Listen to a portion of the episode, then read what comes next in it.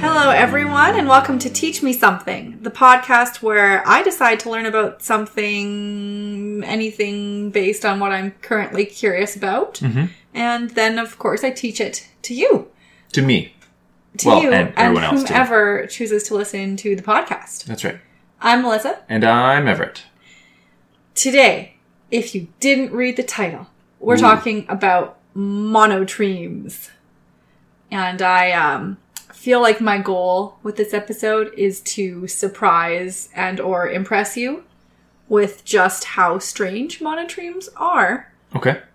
but I don't feel like I'll succeed. Oh, Um, seeing as how you probably already think an egg-laying mammal is pretty weird sure. so I don't know if I'm gonna impress or surprise anyone. Um, yeah, spoiler alert! Spoiler alert! Monotremes are the egg-laying mammals. Right. That is what we call them in the biology world. Biology world. Makes sense. Um, but we'll get into that in a minute. okay. Um, I'll throw out a little content warning. Uh oh. I do intend to talk about animal sex Okay. with proper anatomical terms and all that stuff. So, if there's anyone listening that doesn't want to hear that, Next episode. now you now you know. It- Well, it's at the very end. Okay. so you know you could stop at the end when i start talking about it just just so you know Sure. Sounds good. Well, uh, how about you teach me something? okay we're gonna start like right at the start with what is a mammal Okay, let's start there. what is a mammal You asked that. Yeah. i was asking that to you Oh, okay. Well, uh, my assumption is that it's defined as what would be called warm blooded animals. I used some quotes there, but uh, they also, I thought it was primarily that they also gave birth to live young in most cases. It would have to be most cases then, because we're talking about ones that don't.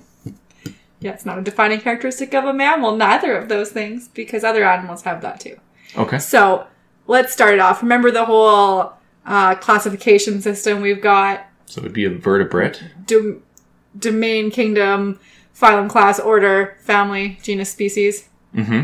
Dear King Phil came over for good sex or spaghetti, depending on how PG we have to keep the acronym. That's Okay. how we used to remember it. Anyways, mammals are a class in that in that hierarchy. They're a class, uh, class Mammalia.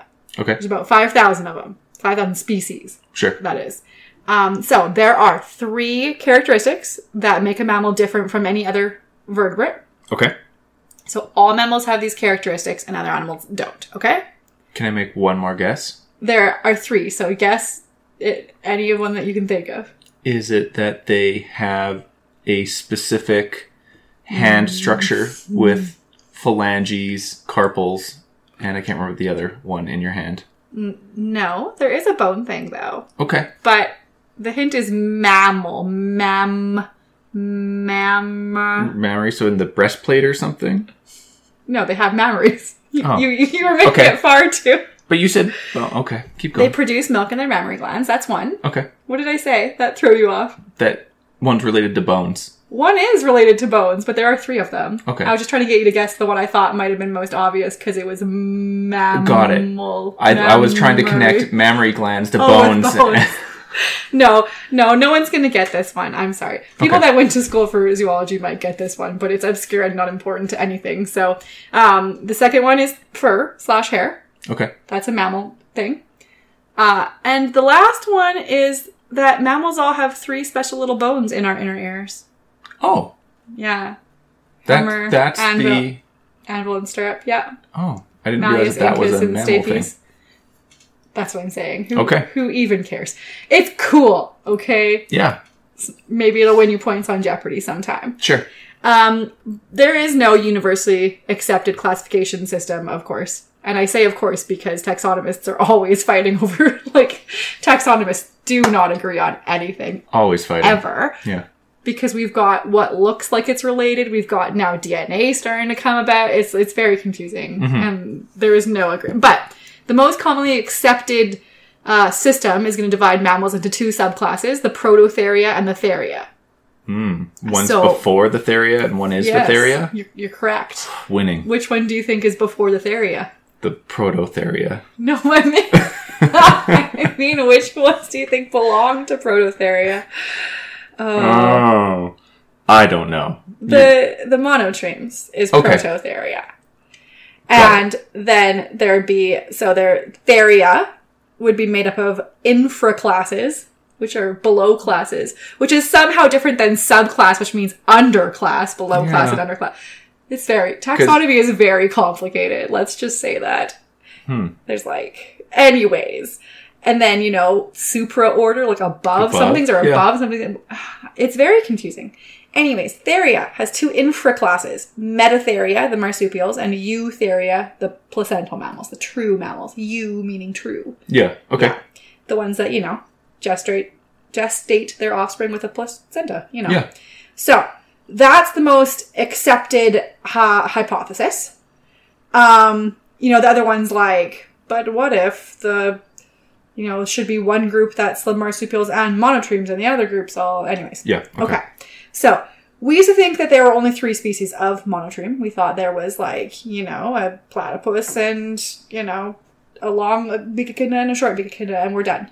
Oh, see, I was gonna say, I was getting worried there because I only knew of the echidna and the platypus. So yeah, I'm specifically talking about s- number of species. okay, So now we think that there's five species.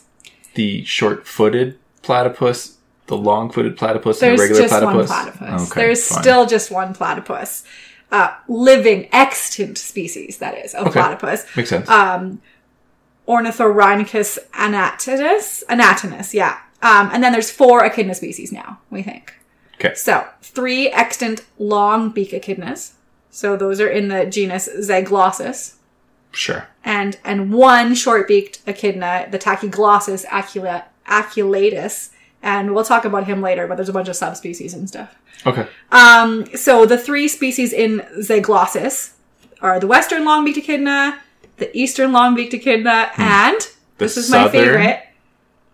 No, it has nothing to do with the other ones. That's why I Oh. like it. Okay. Well, and also you'll see why I like it. He is named the, or she is named the Sir David's long-beaked echidna. okay. After one Attenborough. Zaglossus attenboroughi Nice. is the Latin name, and I love that so much. Good. um, so the defining feature of the monotremes that sets them apart from other mammals, of course, is not that they lay eggs specifically. Oh. It's that they have a cloaca, um, Like a through bird. which they do lay eggs, like a bird or reptile. That is right. So it's one hole in which everything exits. Sure. You know. Yeah. and enters. And, you know, just just one hole. That's what it is. That's what it is because monotreme means one hole. M- Oh. Mono, Meaning one. monos. It's Greek, so monos for single Yeah. and trema for hole. Okay. I Yeah. didn't know what trema meant, so Um. Now you know. yeah. It's one of those common anatomy ones that, anyways. Well, I figured it wasn't one train, like a mono tram, but whatever. I was close. Yeah. So all the extant species of monotremes are indigenous to Australia and New Guinea. Okay. and they all eat mainly invertebrates. Um, platypuses, long-beaked echidnas are pretty much nocturnal, um, and you see the short-beaked echidnas out during the day, but the majority of their activity does still take place at night. Um, the long-beaked echidnas only live in New Guinea, except for they might have discovered another population in the Kimberley region of northwest Australia. Okay. Not sure about that one. Um, platypuses live in freshwater environments in eastern Australia. Short beaked echidnas live just everywhere, Okay. all over the place. Yeah. Um, so besides the egg laying thing, there's a ton of differences between monotremes and therian mammals. Um, so we're going to start with a few similarities. That makes the most sense. Let's Get do those that. out of the way because there's only a few. Yeah. Um, so like other mammals, monotremes have fur. Okay. They're endothermic. Yeah. So like you were saying, they make their own body heat. Yep. Um, they have hair on their bodies, like I already said. Perfect. Hair, fur. They make milk through mammary glands. Mm-hmm. They have a single bone in their lower jaw, which is another mostly mammal thing. But not And they- universally mammal thing. Right. And they do have those three little bones in their ear. Okay. Um, but that's where I'm going to say the similarities end. Sure. Okay, so placental mammals have this connective structure. Um, we have it in our brains that communicates between the left and right hemispheres. It's called the corpus callosum. Reptiles and marsupials don't have one, and neither do monotremes. Okay. So instead, they have to do the communication between their hemispheres, but with a structure called the anterior commissure. Placental mammals have that structure as well, but its role has been minimized. Sure. So it's like we have since developed this new thing. Mhm. So the the cool thing about I'll talk about the evolution later, but because we kind of have a good idea of the evolution, mm, which diverged first, which kind of mammals, Yeah. we know when different things evolved. Of course. So now we know that corpus callosum evolved after the split between the marsupials and the placental mammals Yeah. which happened after the split between the monotremes and the rest of the mammals. So, you know what I mean? We've got like this timeline of when certain things might have evolved in mammals because we think monotremes might have been, like I said, I'll talk about this more later, but it might have been a lot like the first mammals. Like Mm. They were the proto. the first mammal. types of mammals, the ones that we evolved from, did lay eggs. You know Yeah. what I mean? Like that's what we think. Um. Anyways, another difference is that the living monotremes they lose their baby teeth quite early and they don't replace them, so uh, the adults don't have teeth. Um, and that tooth loss might be related to the development of electrolocation, and we'll talk about that in a bit as well. Okay. Cool. Um, monotremes also have these extra bones in their shoulder, um, the interclavicle and coracoid, and a few other things. And those aren't found in mammals, you know what? Though they're found in reptiles, and that gives them a reptile-like stance where their uh, legs are on the sides of their body, Yeah. not underneath their body, like most mammals. So if you can imagine a komodo dragon running around, Yeah. that's kind of the way that a monotreme would look running around because that's the same place their limbs are. Very cool. Um, so speaking of monotreme legs, all monotremes have a spur in their ankle region. Um, it's not functional in echidnas. It's not functional in female platypuses. It is only functional in the male platypus, where it has a very powerful venom, Yeah. Cool. um, which you've probably heard about. It's one of the only venomous animals. So the venom is derived from Venomous beta mammals. sorry, that's what I meant. Yeah. Correct. Um, the venom is derived from beta defensins, which are proteins that um, create holes in the viral and bacterial pathogens. Um, and the interesting thing about that is that some reptile venom has different types of beta defensins. Okay. Like this is the mammal type of beta defensin, but there is a beta defensin type in reptiles as well. So it's another trait monotremes share with reptiles. So scientists think it's actually an ancient mammalian characteristic um, because a lot of the fossil, like archaic, um, non-monotreme mammals from a long time ago had these spurs. Okay. Um, so they also uh, used some molecular molecular studies uh, to show that the main component of the platypus venom emerged before platypus and echidnas diverged from each other. Mm-hmm. So the most recent common ancestor of the living monotremes was probably a venomous monotreme. Makes sense. So one of the other traits that make monotremes unique among mammals is that their stomach doesn't produce stomach acid, meaning that food just kind of passes right through the stomach, which has led to quite the debate among scientists about whether monotremes have stomachs at all. You'll find a lot of people saying they don't have a stomach then because we define stomach as the organ of the digestive system that uses acid to break down solids. Right. It's more of just a storage area. is it anything at all really it's kind of just doesn't do anything anymore um, so the lack of acid began with the like monotreme ancestors you know they didn't require it so they stopped wasting energy to produce it bye it happened a long time ago we Y- think yeah. um, the other thing is interesting about them is their zygotic development so um, most mammals have what's called holoblastic cleavage um, and monotremes do something called meroblastic cleavage. So I'm not going to really go into what that is because I do remember embryology being like one of the hardest courses I ever took in school. So I'm not going to sit there and try to, you'd have to learn 5 million new things before you could even start to talk about what these things are. Okay. To be short about it, hollow meaning like whole and marrow meaning partial. Okay. So there's different cleavage meaning division. Yeah. So the zygotes divide in a different way. and zygotes being part of the The zygote is is what happens when you have a fertilized embryo. right. I was going to say during Immediately. reproduct reproduction. Yes, a zygote is like the first step in your your little sperm and egg thing growing into an embryo. Okay, Um, and the interesting thing is that birds and reptiles also use meroblastic Okay. division, like the monotremes. So, um, okay, let's talk about the evolution. When did all the weirdness start? When did this begin? Um, again, there's debate. No one can agree on anything. I kind of touched on this earlier. So there's the leading hypothesis is the Theria hypothesis, which says that the monotremes diverged early on from the Therians just after the mammals diverged from the sauropsids. So sauropsids are birds and reptiles. yeah, Okay. Um, then that Therian hypothesis goes on to say that, you know, the monotremes, so the Prototheria diverged first, and then later there was a split between the marsupials and placental mammals. okay, The competing hypothesis is the marsupianta hypothesis, which says that there was an ancestor of marsupials and monotremes that diverged early on from placental mammals, and after that, marsupials and monotremes split. right. Um, so at this point, we can say the vast majority of evidence points to the Therian hypothesis. Oh, it does. So just to make sure I understand that, that means that the monotremes split away, leaving the placental and the uh, marsupials on the same track, basically, and then the marsupials split from the placental ones. Yeah. There. Okay. Correct, exactly. Yes, think of it like a road you're driving down, Mhm.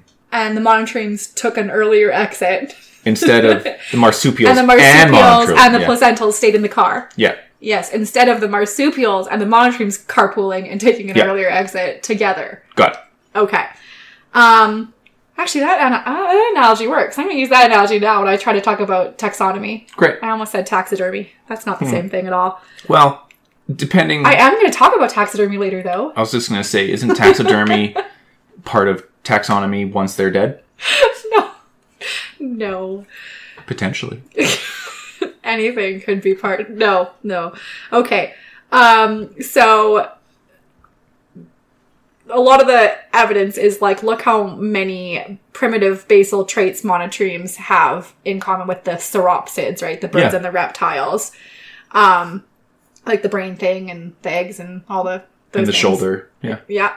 Um, so, speaking of eggs, um, scientists analyzed some monotreme DNA and they found a gene called um, vitellogenin, which makes a protein for eggshell formation. Okay? Mhm. So, this exact gene, well, it's never exact. This this gene is shared with birds as well.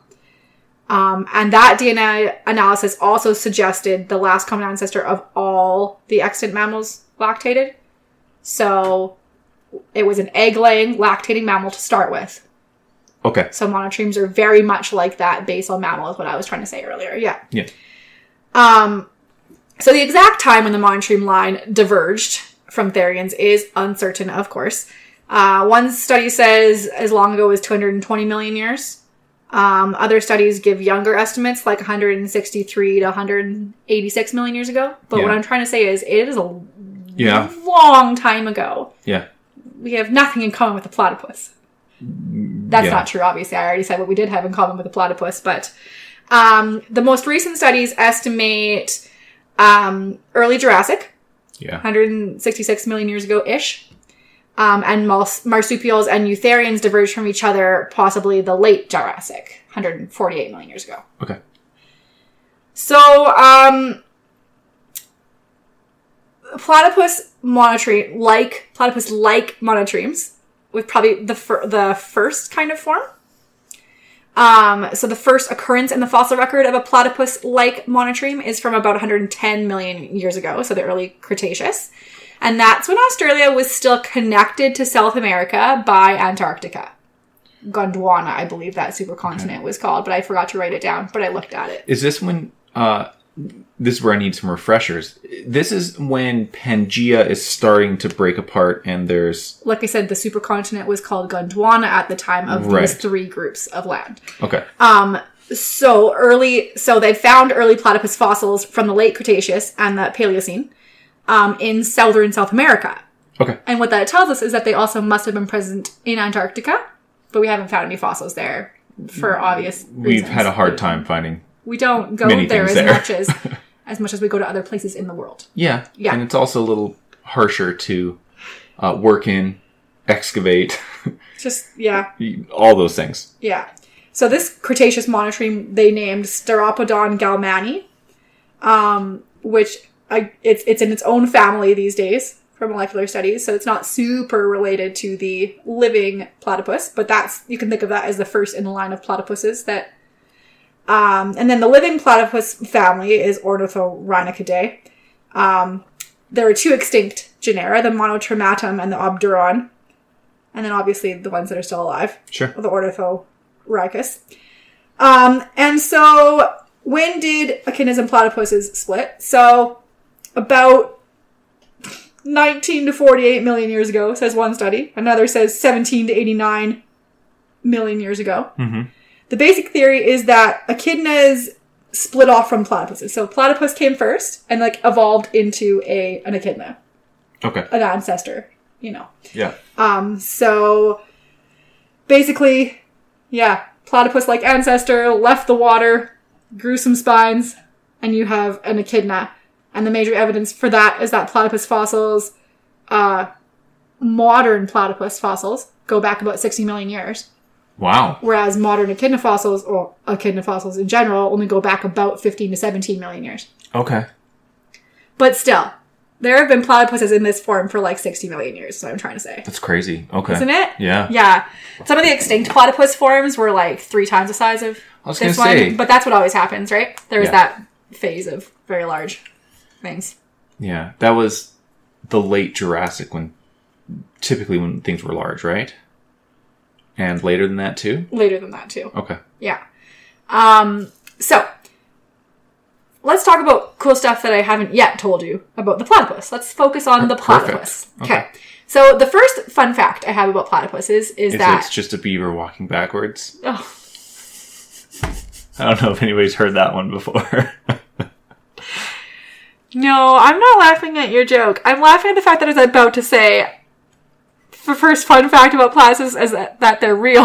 okay, good. and then you, you said something that kind of went with that, but like in an Yeah. opposite way. Anyways, um, why am I telling you that? You probably already know that, unless It's you're true. ever and you think they're beavers that walk backwards. Um, when the first platypus specimen was sent back to England from Australia in the late 18th century, so I think it was like 1798. Um, they thought it was a hoax of taxidermy. Mhm. Uh, like someone attached a duck bill and duck feet and beaver tail on an otter, is Yeah. what they thought. Maybe. And who could blame them? If you listen to our mermaids episode, you know that people did hoaxes of taxidermy all the time, like the Fiji mermaid where someone sewed a fish and a monkey together. Yeah. You know. Anyways, in the first scientific description of the platypus, which was published in 1799, there's a famous zoologist you might have heard of if you know zoology called George Shaw. It's so important. Anyways, he wrote, quote, it naturally excites the idea of some deceptive preparation by artificial means. Uh, and he said that before we even knew it laid eggs. Hmm. Because we didn't discover that for another 100 years, like the late 1900s. Right. So, like I said, the platypus lives in freshwater wetlands on Australia's east coast. So that's like Victoria, Tasmania, South Australia, Queensland, and New South Wales. Um, another platypus fact is they have two layers of fur because they need a lot of insulation. Um, they use their fur layers to trap air next to their skin Okay. um, ha- make, keeps them kind of waterproof and buoyant and uh, they're underwater for about 12 hours a day looking for food so they need to be yeah. warm dry Insulated. and buoyant Yeah. yes so they have something cool on their feet which is retractable webbing so when they need to walk on the land they can retract the webbing and just expose just the claws Yeah. which helps um, because they need all the help they can get outside of water. They uh, have really short legs, and like I said, awkwardly positioned, Yeah. to be honest. So they have to exert 30% more energy to move around on land than another mammal of a similar size to them. Um, so, you know, they need a lot of food, but we'll talk about that in a second because first I want to say their tail is really fat. Oh, Like they use their tail to store about 50% of their fat Holy reserves. cow. Um, female platypuses also use their tail to like incubate their eggs and keep them warm when they're in their burrow. Um, so the platypus is, like I said, needs to eat a lot. They eat between 20 to 50% of their body weight every day. That's a lot. That is a lot. I mean, they're little, but that's still a lot. Yeah. Um, and one of the reasons they need to eat so much uh, is because they use a lot of energy. They have a cool ability to be in colder water than almost any other aquatic mammals, uh, freshwater ones at least. So a lot of um, species of similar size. So obviously seals are bigger; they can have more fat, but like an otter or something of similar size. Um, can't really maintain their body temperature in water that's under 25 degrees Celsius. It has to be really warm for a really lot of warm. animals Yeah. for a lot of animals. We live in Canada, so I think we're just used to animals being like able to be in cooler water. Yeah. Not where they live in Australia, obviously. Yep. Um, so the platypus though can maintain its body temperature in water as cold as five degrees Celsius. That's pretty cool. Yeah, so they have extremely low what's called conductance, like heat conductance to the outside of their body. Yeah, Yeah. they have obviously good insulation, like I said, and they can change their peris- peripheral blood vessels, to, you know, to shrink them so they don't lose a lot of heat that way. Okay. Um, a platypus becomes fully grown between 12 and 18 months. They start reproducing around 18 months. Uh, and they're pretty long lived for their body size. They live more, you know, up to 20 years in the wild and about 23 in captivity is what we've Seen found. so far. Sure. Um, they are near threatened by the IUCN, but they're heavily protected by Australian law, which is good. They, Yeah. The fines, they cannot be captured or killed except for scientific research, is the law, and the fines are like hundreds of thousands of dollars, so don't mess with them. There was a guy recently fined $289,000 for capturing a platypus. Wow. Yeah. Take that. Okay, so another weird fact about platypus, platypuses, um, when they're put under UV lights, they glow green blue. Uh, okay. That one I was not expecting. I had to include this quote from the Nat Geo article I read. Quote, which is strange, but no stranger than the people who keep putting them under UV lights. sure. Yeah. Um, Good point. So they glow because of something called biofluorescence. So that's when a living organism will absor- absorb short light wavelengths, Yeah. like from the sun, for instance, and then re emit them as longer wavelengths. Yeah. So short being like red and long being like the green blue we just talked about. Right. Um, biofluorescence, just to make a note, it's different than bioluminescence. Correct. Which we also have an episode about if you want to check that out. Um, that's when you're creating the light from your own body through a chemical reaction, not, you know, capturing it and re emitting it. Bioluminescence, you don't need an external light source to make it work. Correct. Um, so there's a lot of non-mammals that can biofluoresce, reptiles, birds, fish, that kind of thing. Um, but only a few mammals we know of can do it. So only certain species of opossums and flying squirrels They. Okay. glow under UV light, Yeah. um, as well as platypuses. And as for why they do it, the answer is no freaking clue. No idea. No one knows. And- There's no guesses. There's like, I don't know, that's weird. And I would have to assume it's That's not cool. their fur that's biofluorescing. It would have to be their it looks skin. like their fur. They have Does it very really? thick fur. Yeah, look. We'll look up a picture after this. Look up Okay. a picture if you want. It looks like their fur. It's all over. okay. Yeah, I don't Interesting. know. I don't know. Um, but I bet you were uh, titillated earlier when I mentioned electrolocation. Yeah. I bet. So we're going to talk about that now. Um, as I said earlier, platypuses don't have teeth for most of their lives, um, which and echidnas, but we'll get to them later, uh, which makes it difficult to chew. hmm They do kind Combined of- with no stomach acid, it must be really tough to get nutrition from anything. Yeah, so they scoop up gravel from the riverbed when they're scooping up their food, Mm. Yeah. um, and then packs all that into like cheek pouches, carries up to the surface, and then munches away using the gravel and the like teeth stumps, like the nubs where teeth used to be, Like a the, little the bit, bone. which apparently other animals that have tooth loss as adults don't do. They don't still chew like that, so Okay. that shows us that their ancestors probably did have teeth and lost them Oh, because they have the okay. mechanism of chewing. Anyways, um, so why no teeth?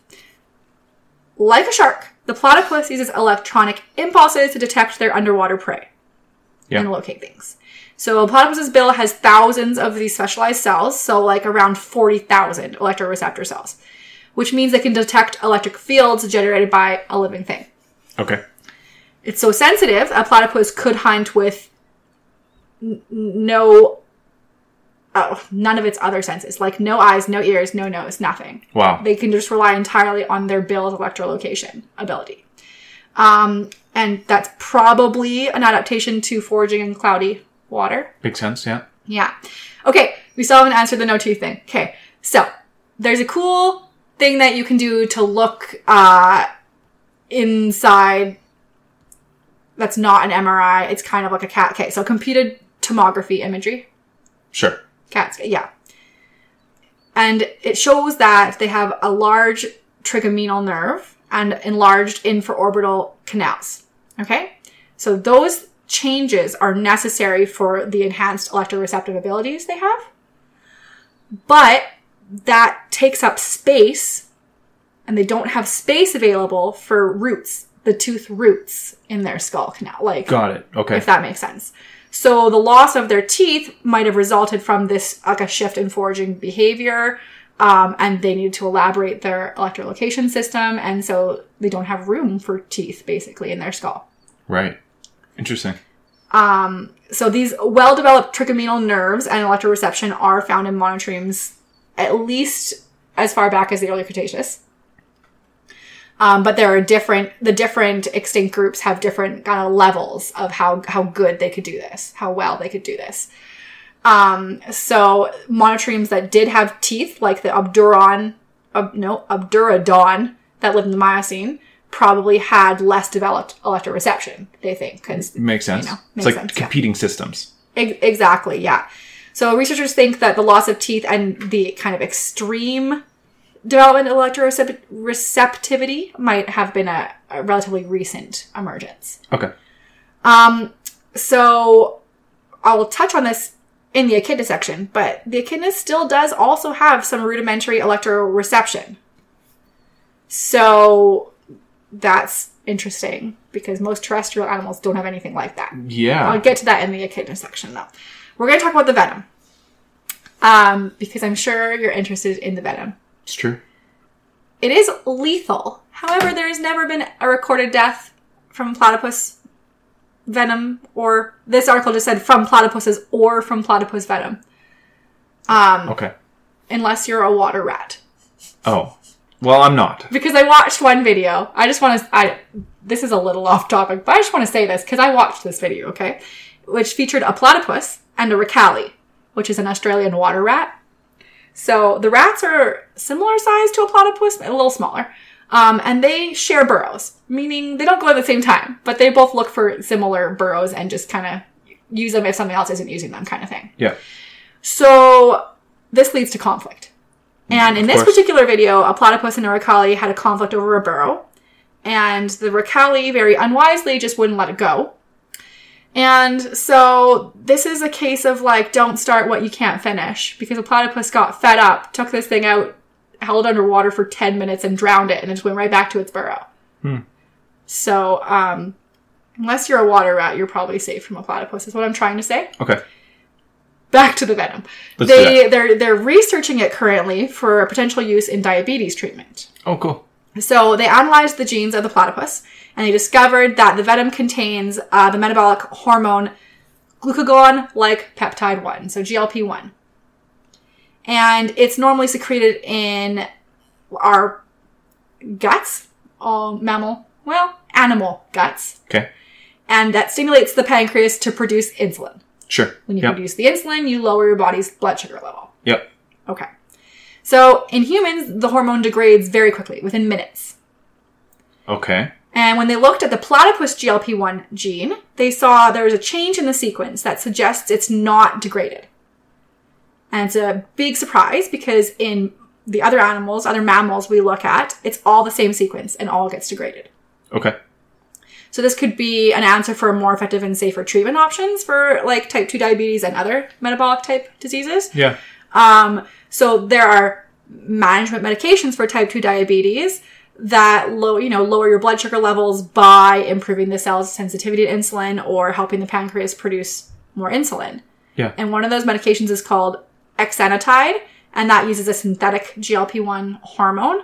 Um, and so that improves the insulin production and lowers glucagon production, which is like the antagonist, like it raises your blood sugar. Um, and so they actually developed exenatide again relatively recently after a discovery similar to this because they found GLP-1 in the saliva of a Gila monster. Cool. Okay. So now this could lead to more development. So the researchers, the researchers said we are learning more every day about the positive effects of the GLP-1 molecule on different org- organs. A hormone that could withstand elimination in the body could mean easy dosing for people who use these medications. So, Right.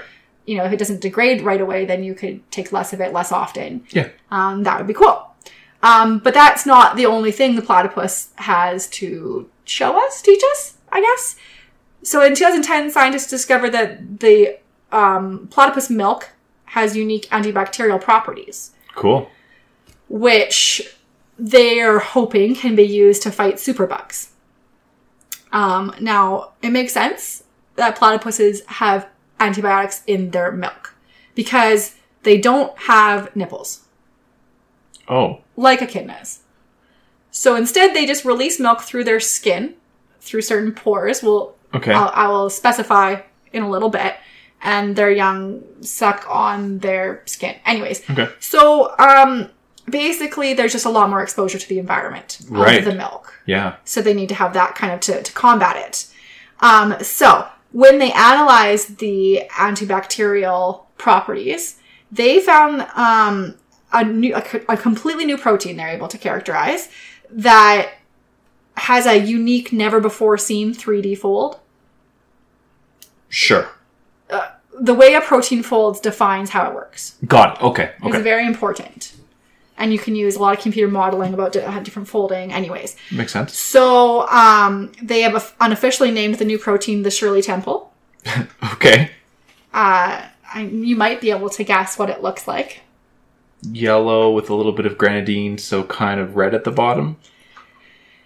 Oh dear, Col- color's not so much what I'm going for here. Uh, Okay. sh- shape, maybe the Okay. fold. You know, So more like a ringlet of hair. is a ringlet. Good job. Yeah. Yeah. So they they think the specialized protein exists only in monotremes. Echidnas have it as well. So again, I'm going to assume this trait evolved before the echidna and platypus lineages split. Yeah.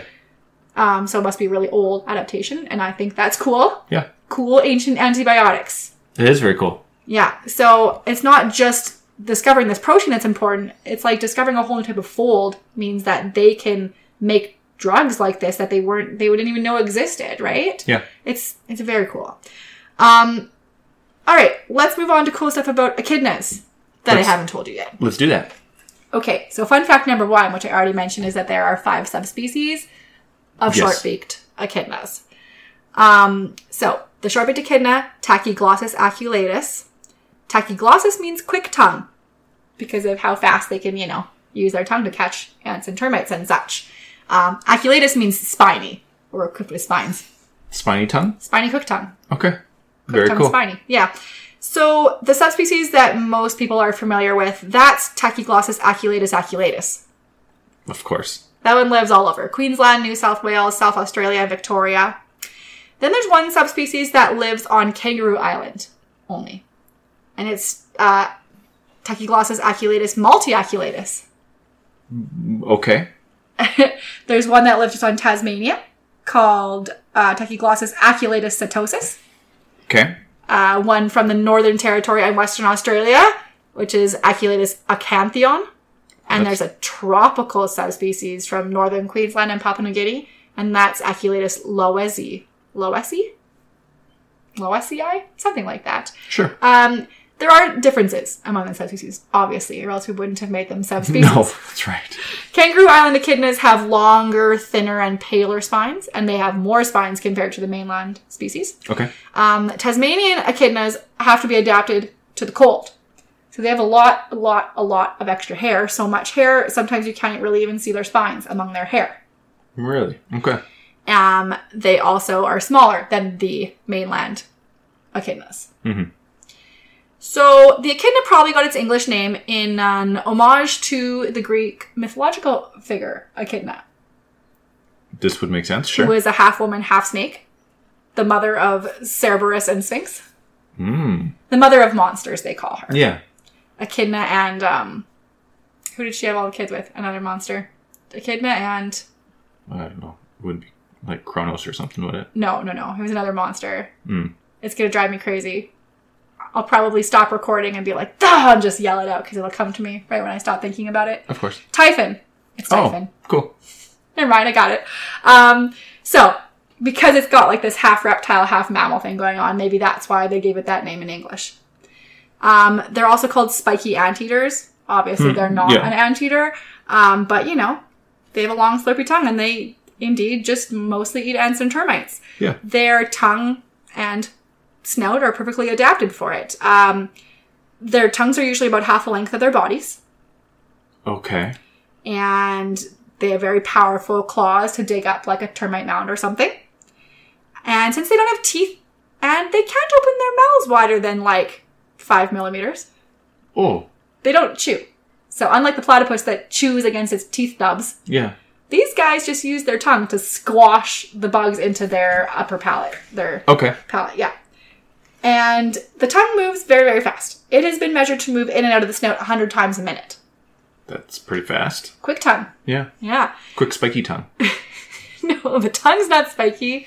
They're spiky cook tongue. Um, and the penis, but we'll get to that later. That's Okay. also spiky. So the tongue has the ability to just not pick up splinters whatsoever when they they just get bugs. Hmm. It's pretty impressive.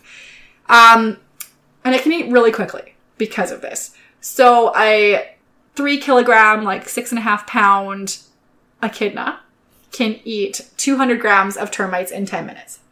And I know that that does not impress you yet, but would it impress you if I told you a termite weighs around 2 milligrams? So that's like 100,000 termites in 10 minutes. It's pretty fast. That's more impressive now, right? It is, You're yeah. like 200 grams. That's ridiculous. wow.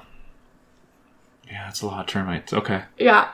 So spines are modified hairs, mostly made of keratin. Sure. Um, they have insulation from their fur. They can be honey colored, e dark reddish brown, black. They can be beige. They can be a whole range of colors. Um, the tail is covered in fur. The underside has some fur on it. Uh, and the fun fact I have here, which is super fun, is that the echidna probably has the world's largest flea. Flea. Yeah, Like- Brad- Bradyopsila echidnae. Okay. It's four millimeters long, each one of them. Wow. Yeah. Okay. So, as I said before, the echidna also has electrolocation, making it the only terrestrial animal we know of that does that. Uh, The conductiveness of air is like way less than water, though. well, like, not not just that, but they only have like 2,000 or less receptors compared to the platypus's 40,000. So is this a case of this being like a sense that probably doesn't get a lot of use in the echidna then? It's probably almost vestigial. It I wouldn't say it doesn't get any use, but they can't rely on it the same way a platypus could rely on theirs. It's Mm-hmm. Sure. probably a combination of this vibration electric field was detected, and then I need to use my other senses, or I use my other senses, and then this sense helped the last little bit of it, or whatever. Okay. Um, but just because they are a land animal doesn't mean they don't swim. Echidnas actually swim very well, and they like to swim to cool down. Um, they swim with their only their snout above water like a snorkel, which I Okay. think is awesome. Um, so the short-beaked echidna is pretty tiny. Like I said before, you know, I, I don't want to say three kilograms. Six is about the max, though. Okay. Um, but the long-beaked echidna can get up to sixteen kilograms It's much bigger. much bigger yes um, and they think that echidnas are probably a keystone species in australia like key to the ecosystem health because of bioturbation so that really just means reworking soil Okay. because they dig so much so they've estimated a single echidna can move 7200 cubic feet of soil a year it's 204 cubic meters Wow. um, and it's the most widespread of any terrestrial australian species pretty Okay. common some So- species at least pretty common So it's moving a lot of dirt in a lot of places. Yes. And other bioturbators have been more heavily impacted by human settlement, so now echidnas are like one of the main ones. Okay. So because they need to do so much digging, they have really strong front limbs and claws, and they also have their hind feet pointing backwards for digging. Mm. They look odd if you look at the back feet, um, which really baffled. Here's taxidermy again. We've really baffled the 19th century European taxidermists because they often ended up turning them around and mounting them with their feet on the quote correct way, which means there's specimens in museums all over the world that have their feet on backwards. Yeah. Um, the guy writing the article was saying he often finds it funny to go to different natural history museums and see if they have a correct echidna or a backwards feet echidna. Yeah. Oh, okay. Fascinating. Um, which, by the way, fun fact means they can reach backwards and up with their back legs and use their back legs to scratch between their shoulder blades. Mm. Okay. I can't bend that way. No. No. Um, when they're really spooked, this is really cool. So like, they do this, for instance, with all the forest fires Australia has. They just dig straight down, go. So when they're really they're spooked, they'll just vertically sh- go down. Um, they can shimmy their forelimbs to clear the dirt underneath, and then they use their claws to lock themselves into roots and pebbles and stuff under there, so they're impossible to pick up. They can move their spines individually to wedge them into other cracks so you just cannot get them out. So they're like perfect predator defense. But you're like they're, Yeah. they're done. So during like the forest fires, some of them just like waited till it got really bad near them, then just dug straight down. And there's if you look online for images of echidnas after wildfires, like ones that don't go down far enough, have like their hair burnt off, like halfway, Yeah. their spines burnt off halfway, like they melted Yeah. is what happened because they didn't dig down far enough. But it just looks like someone like clear cut a forest. Like, like there's all these like stumps, like flat stumps. Like they f- melt into this flat. I really, yeah. Look up pictures of echidnas after wildfires. It's crazy. They're hoping it doesn't hurt them because it's hair. And like, you know, if we got the ends of our hair cut, it wouldn't Yeah. hurt. But like, we hope. Yeah. Anyways, look that up. Um, echidnas also have surprisingly large brains. They have a large prefrontal cortex, which is the part of the brain in humans that's responsible for higher level strategic thinking. They have a high degree of brain folding, which is another indicator we usually use of intelligence. Yep. Um, in fact, they have the largest prefrontal cortex relative to their body size of any mammal 50% of the volume compared to 29% for humans. Okay. Um, so they did some experiments with, you know, simple maze, opening trap door to access food, um, ability to remember what's been learned for over a month at least. Yep. So they've put them on their learning ability on par with a cat or rat. Okay. But there's not been a lot of studies done. I So was gonna say, and, and I, I can't necessarily place a cat or rat's level intelligence against Ooh. other things, but you know that rats are often used in like different mazes and they Uh, have yeah. problem solving abilities. totally. Yeah. Um, scientists have even discovered echidnas have like experience random eye movement while they're sleeping. Oh. Um, we're obviously not sure what's happening in the echidna brain, but human REM has been connected with dreaming. Yep. The video I watched then made this joke where they're wondering what echidnas could be dreaming about. Maybe they're chasing chaos emeralds in their dreams, and I had a good laugh at that. But also, um, I have to call this out. I don't think Knuckles looks anything like an echidna. Fair enough. If you don't Mm. know what I'm talking about, I'm being too nerdy right now. I'm talking about Sonic the Hedgehog Yeah. and a character named Knuckles the Echidna. Sonic looks a little bit more like a hedgehog than Knuckles looks like an echidna for sure. Yeah. Yeah. So the next oddity on this long list of oddities are the echidna's eyes. So they're unique in the animal world because of how hard and flat they are, probably the flattest of any mammal. So what's the advantage of that? They have a super long focal length. They Okay. can see predators coming a very long way off. And what's the give and take is that you lose your visual acuity. Okay. So you can see things coming a long way off, but you can't see things in very good focus. Yeah. Yeah. Um, and their eyes are really hard, so they don't accidentally get punctured by their spikes when they roll up into a ball. Makes sense. And how can they roll up into a ball? Well, they have one of the shortest spinal cords of any mammal. It only extends down to their thorax. Like our spinal cord ends at our first or second lumbar vertebra, and for the echidna, it's the seventh thoracic vertebra. I know that doesn't make that doesn't make it clear for most No. people, um, but basically they they just need a short spinal cord so they can wrap into a ball, Okay. so their spine doesn't have to bend so much. Right. Yeah. Um, okay. Echidnas are remarkably adaptable. You can find them in like every ecosystem in, you know, where they live in Australia and New Guinea. Right. And one of the reasons it's so adaptable is it has the ability to enter a state of torpor when it needs to. So, despite where they live, they actually don't do great with heat. Interesting. They Okay. lack sweat glands. So, they spend most of the hot times in their burrows underground. And when it gets too cold, they go into torpor, meaning they're going to slow their metabolism way down to conserve energy. Torpor is like a temporary hibernation, not like a full hibernation. Okay. Um, they also go into torpor if they can't find enough food. They'll just wait for more food to show up, which I think is a good Oh, strategy with interesting. ants. They reproduce pretty quick. They they do. That's accurate. Yeah. So monotremes already have a very low metabolic rate relative to other mammals. Um, the platypus keeps their body temperature on average around 32 degrees Celsius. And you know, ours is about 37, right? Yeah. Um, the echidna keeps their temperature closer to 30 degrees Celsius, somewhere between 28 and 32 usually. Okay. And that's, you know, the average for marsupials is 35 degrees Celsius, and the average for mammals, or placental mammals, sorry, is 37. So uh, much cooler.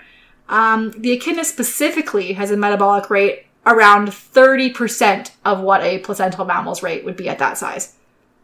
So Wow. it's the echidna's, the echidna is the lowest energy consuming mammal. Okay. Yeah. Fun biology fact. Low, relatively low metabolic rates are common in animals that eat ants and termites, and also common in burrowing animals. And obviously, echidna is both of those. Hmm. Yeah, that's a nice It's a Venn way you diagram can cross predict a, section. meta- a metabolic rate of an animal is its lifestyle. Okay. Yeah. Um, so during torpor, the echidna can let its body temperature fall as low as five degrees Celsius. Uh, it usually stays at or above eleven though. Okay. Um, the heart rate falls from like a 50 to 68 beat per minute range to like a 4 to 7 beat per minute range.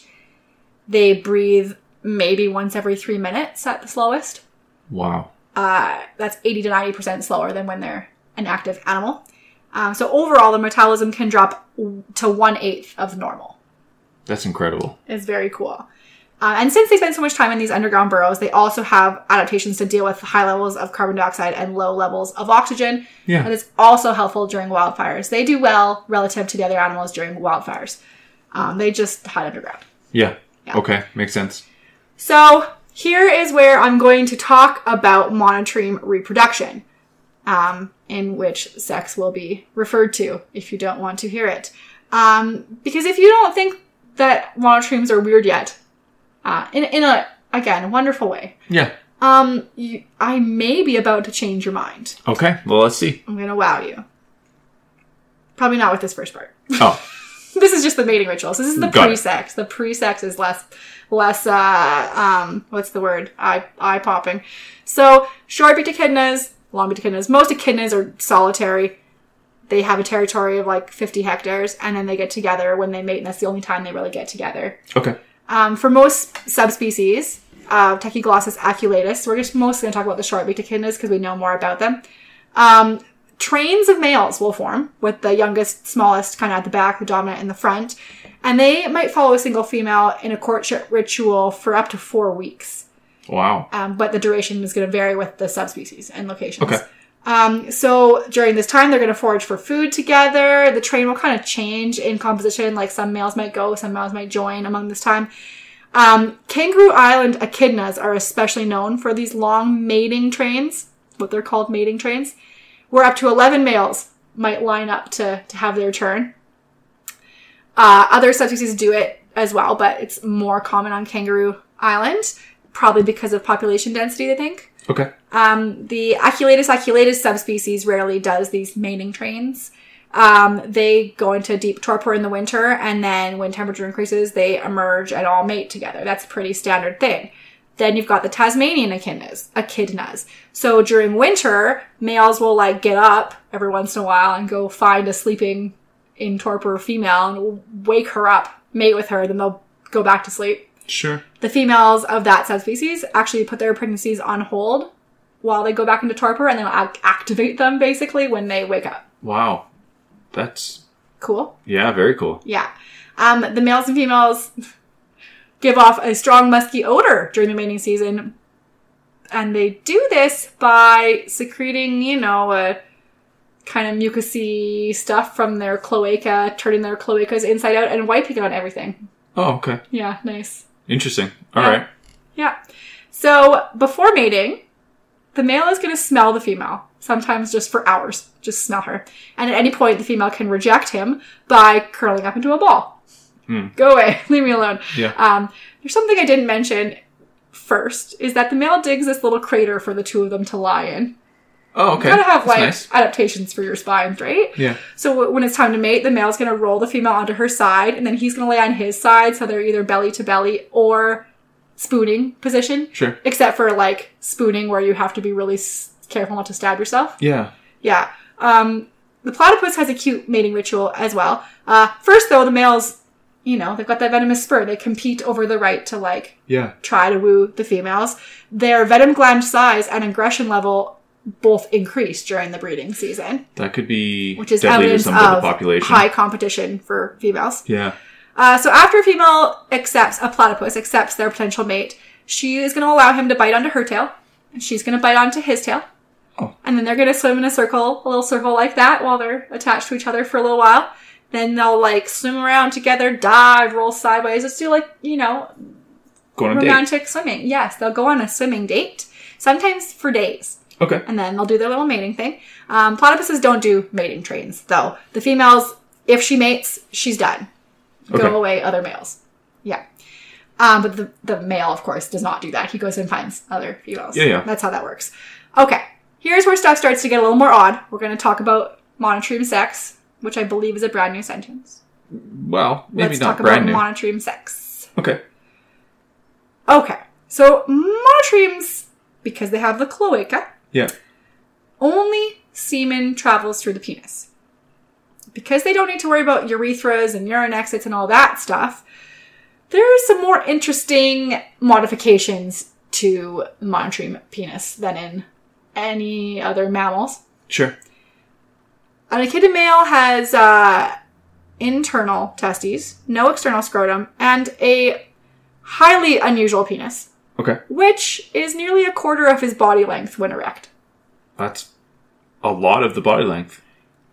They think maybe that's an adaptation so the male won't get stabbed while he's trying to mate with the female. He can be far away Yeah. from her. Like, it's not like the whole thing is for mating, it's for reach, Yeah. reaching purposes. Um, it has been labeled, the echidna penis has been labeled one of the weirdest penises of the animal kingdom by the Smithsonian. Good for them. Um, it is bright red, rosette like, four headed, and bilaterally symmetrical. Okay. meaning they use half the heads at a time and let the other half kind of rest Yeah. and then alternate. Okay. It seems that they have control over a specific, like, there's like two groups that they have independent control over. They don't Right. have independent control over all four, if that makes sense. Yeah. Um, so they have a four pronged penis, if you will, and they only use two at a time. Would it surprise you to learn the females have a two branched reproductive tract? Oh, almost like two from each set of the penises Yeah. go with the Yeah. two branch. Exactly. So um, researchers researchers aren't sure why they use only two at a time. Okay. Um, it's possible it's to do with male competition for females because by alternating the use of each side, they echidna can ejaculate ten times without really pausing. Okay. Impressive. yeah. Um, so speaking of ejaculating, the sperm is weird too. Okay. It's grouped together in bundles of around hundred. Instead of independent sperms. Yes, Okay. they ejaculate bundles of sperms. okay. um, which appears to increase the sperm motility. And it it makes sense since sperm competition is a strategy used by males when females have multiple mates, i.e., Does make sense, mating yeah. trains. Yeah. So, um, all the monotremes have very large testes, which is another strong indication of competition between males Makes sense. Yeah. um, in months before the months before the mating season the testes are going to grow at least three times their normal size That's a lot. at least three times that's minimum Okay. yeah. Um, echidnas and the platypus, well, they have spiny barbs on their penis. Echidnas have, they're called keratinized barbs. So they are, you know, just like made out of hair, Hair. again. Yeah. Um, not a lot of them, but yes, they do have that on their penis, similar to cats and many other mammals to help induce ovulation in the female. Yeah. The platypus, uh, boringly, has only a two headed penis. Hmm. More interestingly, the entire thing is covered in highly visible spines. Doesn't Oh. sound comfortable. No. Um, cur- currently, there's no data on what a platypus erection looks like, so they don't know if they use both at the same time or not. Oh. Not Shockingly. enough research there. Nope, not enough research. The female has a two-sided reproductive tract, but like uh, it happens in lots of birds and some reptiles, only the left side of it is functional. Oh. That seems like a waste. Okay. We, they're weird. yeah. I guess the birds and reptiles are weird too. Then I don't I- know. I, didn't. apparently. I didn't have time to look up why that might be in the birds and reptiles, which would maybe answer the question about the platypus. But Maybe. Yeah. um, platypuses also use um, sperm competition methods like sperm bundling, which I'm not sure why if the female doesn't mate with more than one male. But maybe it's just they don't anymore. There's lots of yes, correct. That is one good hypothesis. Um, another oddity is the sex determination system of Okay. the monotremes. So, sex determining systems evolved independently in the different groups of vertebrates. There wasn't like a basal one that we all shared. Okay. Um, placental mammals and marsupials use an XY system. Yeah. Birds use a ZW system. Yeah. Reptiles and amphibians have different systems, like the temperature dependent ones, uh, XYZW systems that have different origins from the birds and placental mammals ones. Monotremes have an XY system as well, just different. So, genome sequencing shows no homology, so common ancestor, common Yeah. root between the platypus X chromosome and the therian X chromosome. But it does seem like there is homology with the avian Z chromosome instead. Some shared parts. Interesting. Okay. Yes, Yeah. So a male platypus has 21 pairs of autosomes, so you know, not sex chromosomes, and then five pairs of sex chromosomes. Eight more sex chromosomes than we have. Yeah. There are only two sexes of platypuses, let me remind you. Right. So why would they need? Well, I mean, Why? that's half of the ZY or XY. You asked why. Oh god. I did say that, yeah. Mm-hmm. Um, so they have a male will have five X chromosomes and five Y chromosomes. Okay. Not only that, though, platypuses don't have an SRI, SRY gene on Sure. their Y chromosome. And you're looking at me like you don't know why this is a big deal. Nope. Because generally we think the SRY gene is what makes males males. Oh. Uh, the, it's the sex determining region Y, SRY gene. Oh, okay. Um, it's just involved in the typical male pattern of development. So the fact that they don't have one is interesting. Yeah. Um, so which shows us the SRY gene and the therian XY system probably evolved between 166 and 148 million years ago, sometime after monotremes split off before marsupials did. Right. So that gives us a good timeline there. Anyways, the 10 chromosome thing makes sperm production a lot more complicated. I bet. Females have 10x chromosomes, so no matter what you do, your egg is going to have 5x chromosomes, no big deal. But males can't randomly apportion their sex chromosomes because then you're going to end up with a platypus that's 7x's and 3y's, and that won't end up as a platypus Right. that probably won't develop at all. So when the male sex chromosomes are forming into sperm, they start in an alternating chain, XY, XY, XY, XY. And how they do this is when they produce a sperm, it's going to take every second sex chromosome. So you'll just start at the first one, Yeah. take every X, or start at the second one and take every Y. Right. So you're only going to ever have a sperm with five X's or five Y's. Right.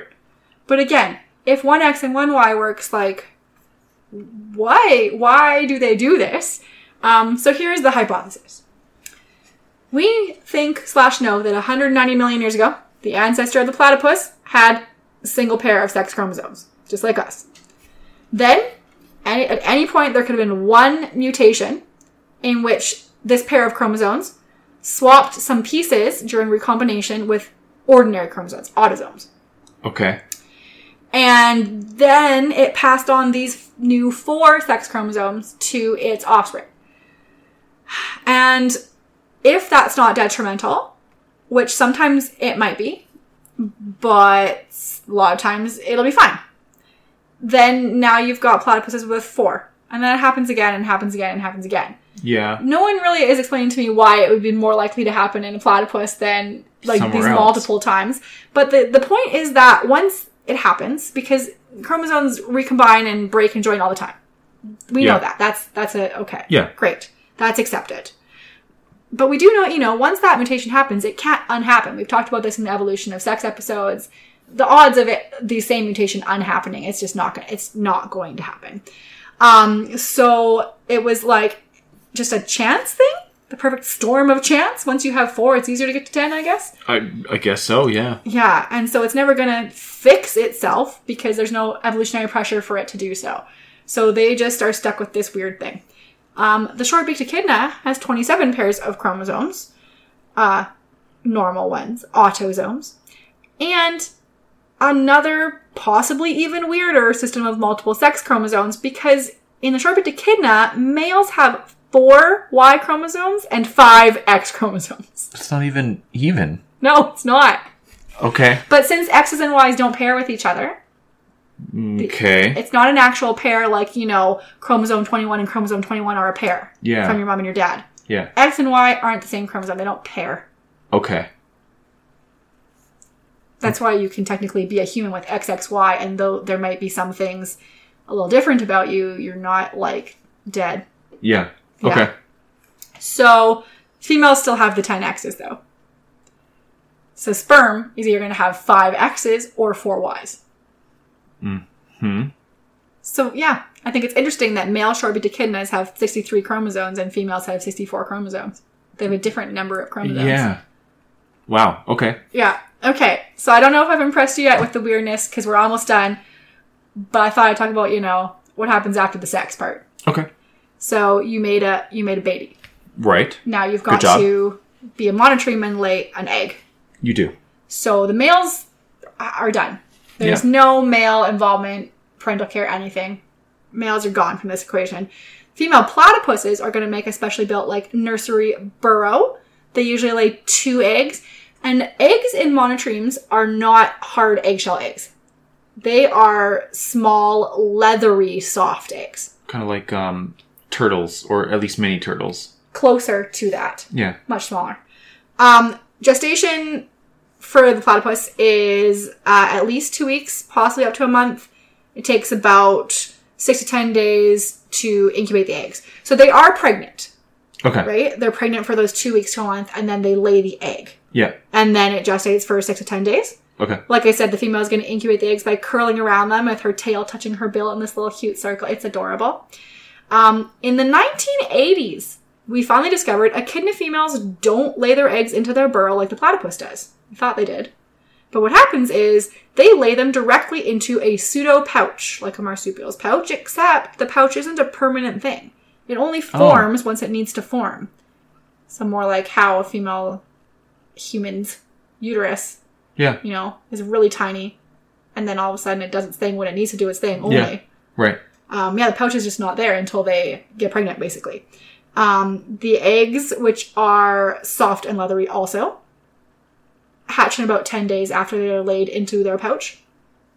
Um, the pregnancy length kind of depends on the species or subspecies, like three weeks in the kangaroo island echidnas and Tachyglossus aculatus aculatus, it's like 16 to 17 days. Yeah. Not very long. Um, echidnas only usually lay one egg at a time. Like I said, platypus is usually two, but it can be one to three. Okay. Monotremes babies, if you didn't know this, are called puggles. Hmm. No, I didn't know this.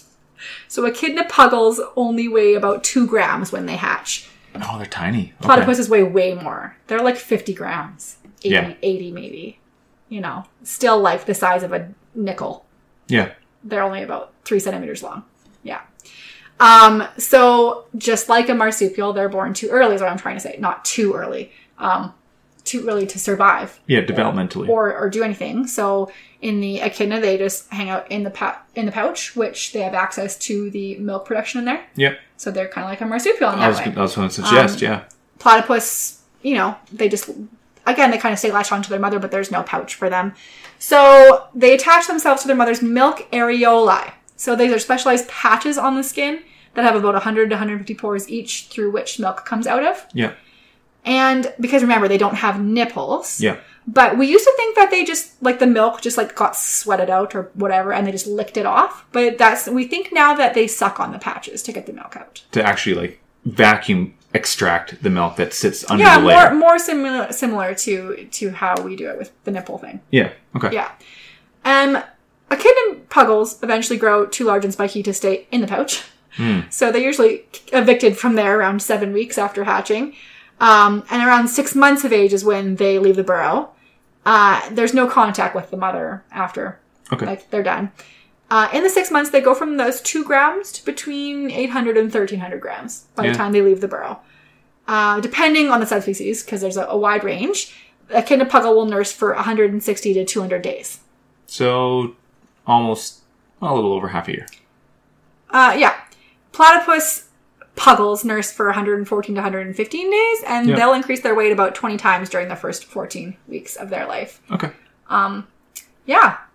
I don't have any more weird monitoring facts. Oh. I think I said them all, I think so. but I don't know if I've convinced you that they're weirder than you first thought they were. Yeah, there are some oddities there for sure. But do you now think they're weirder than you first thought that they were? Yeah, their uh, similarities to lizards and birds is way higher than I thought. It's very cool, isn't it? Yeah, it is. And actual similarities, not just it looks the same. Yeah. like genetic similarities. Yeah. That's the part I think is very, very cool. I also think it's so cool how you can use, you know, this is an example of how you can use the fossil record to make a good guess about when certain traits evolved. Yeah. I love that. Yeah. Even if taxonomy is full of arguments. Yeah. All right. Well, I don't have any earthly clue what I'll talk about uh, in two weeks when you tune in again. So That's just okay. let that be uh, a, a surprise for yourself. Just enjoy that. uh, we do have an email address if you want to say hi or suggest a topic or ask a question or correct me, any of those things. Uh, it's teach me something for, you know, the, the number four, not the word, at gmail.com. Um, so yeah, thank you so much for spending your time listening to this episode of Teach Me Something. Once again, I'm Melissa, And I'm Everett. and I hope you've learned something new.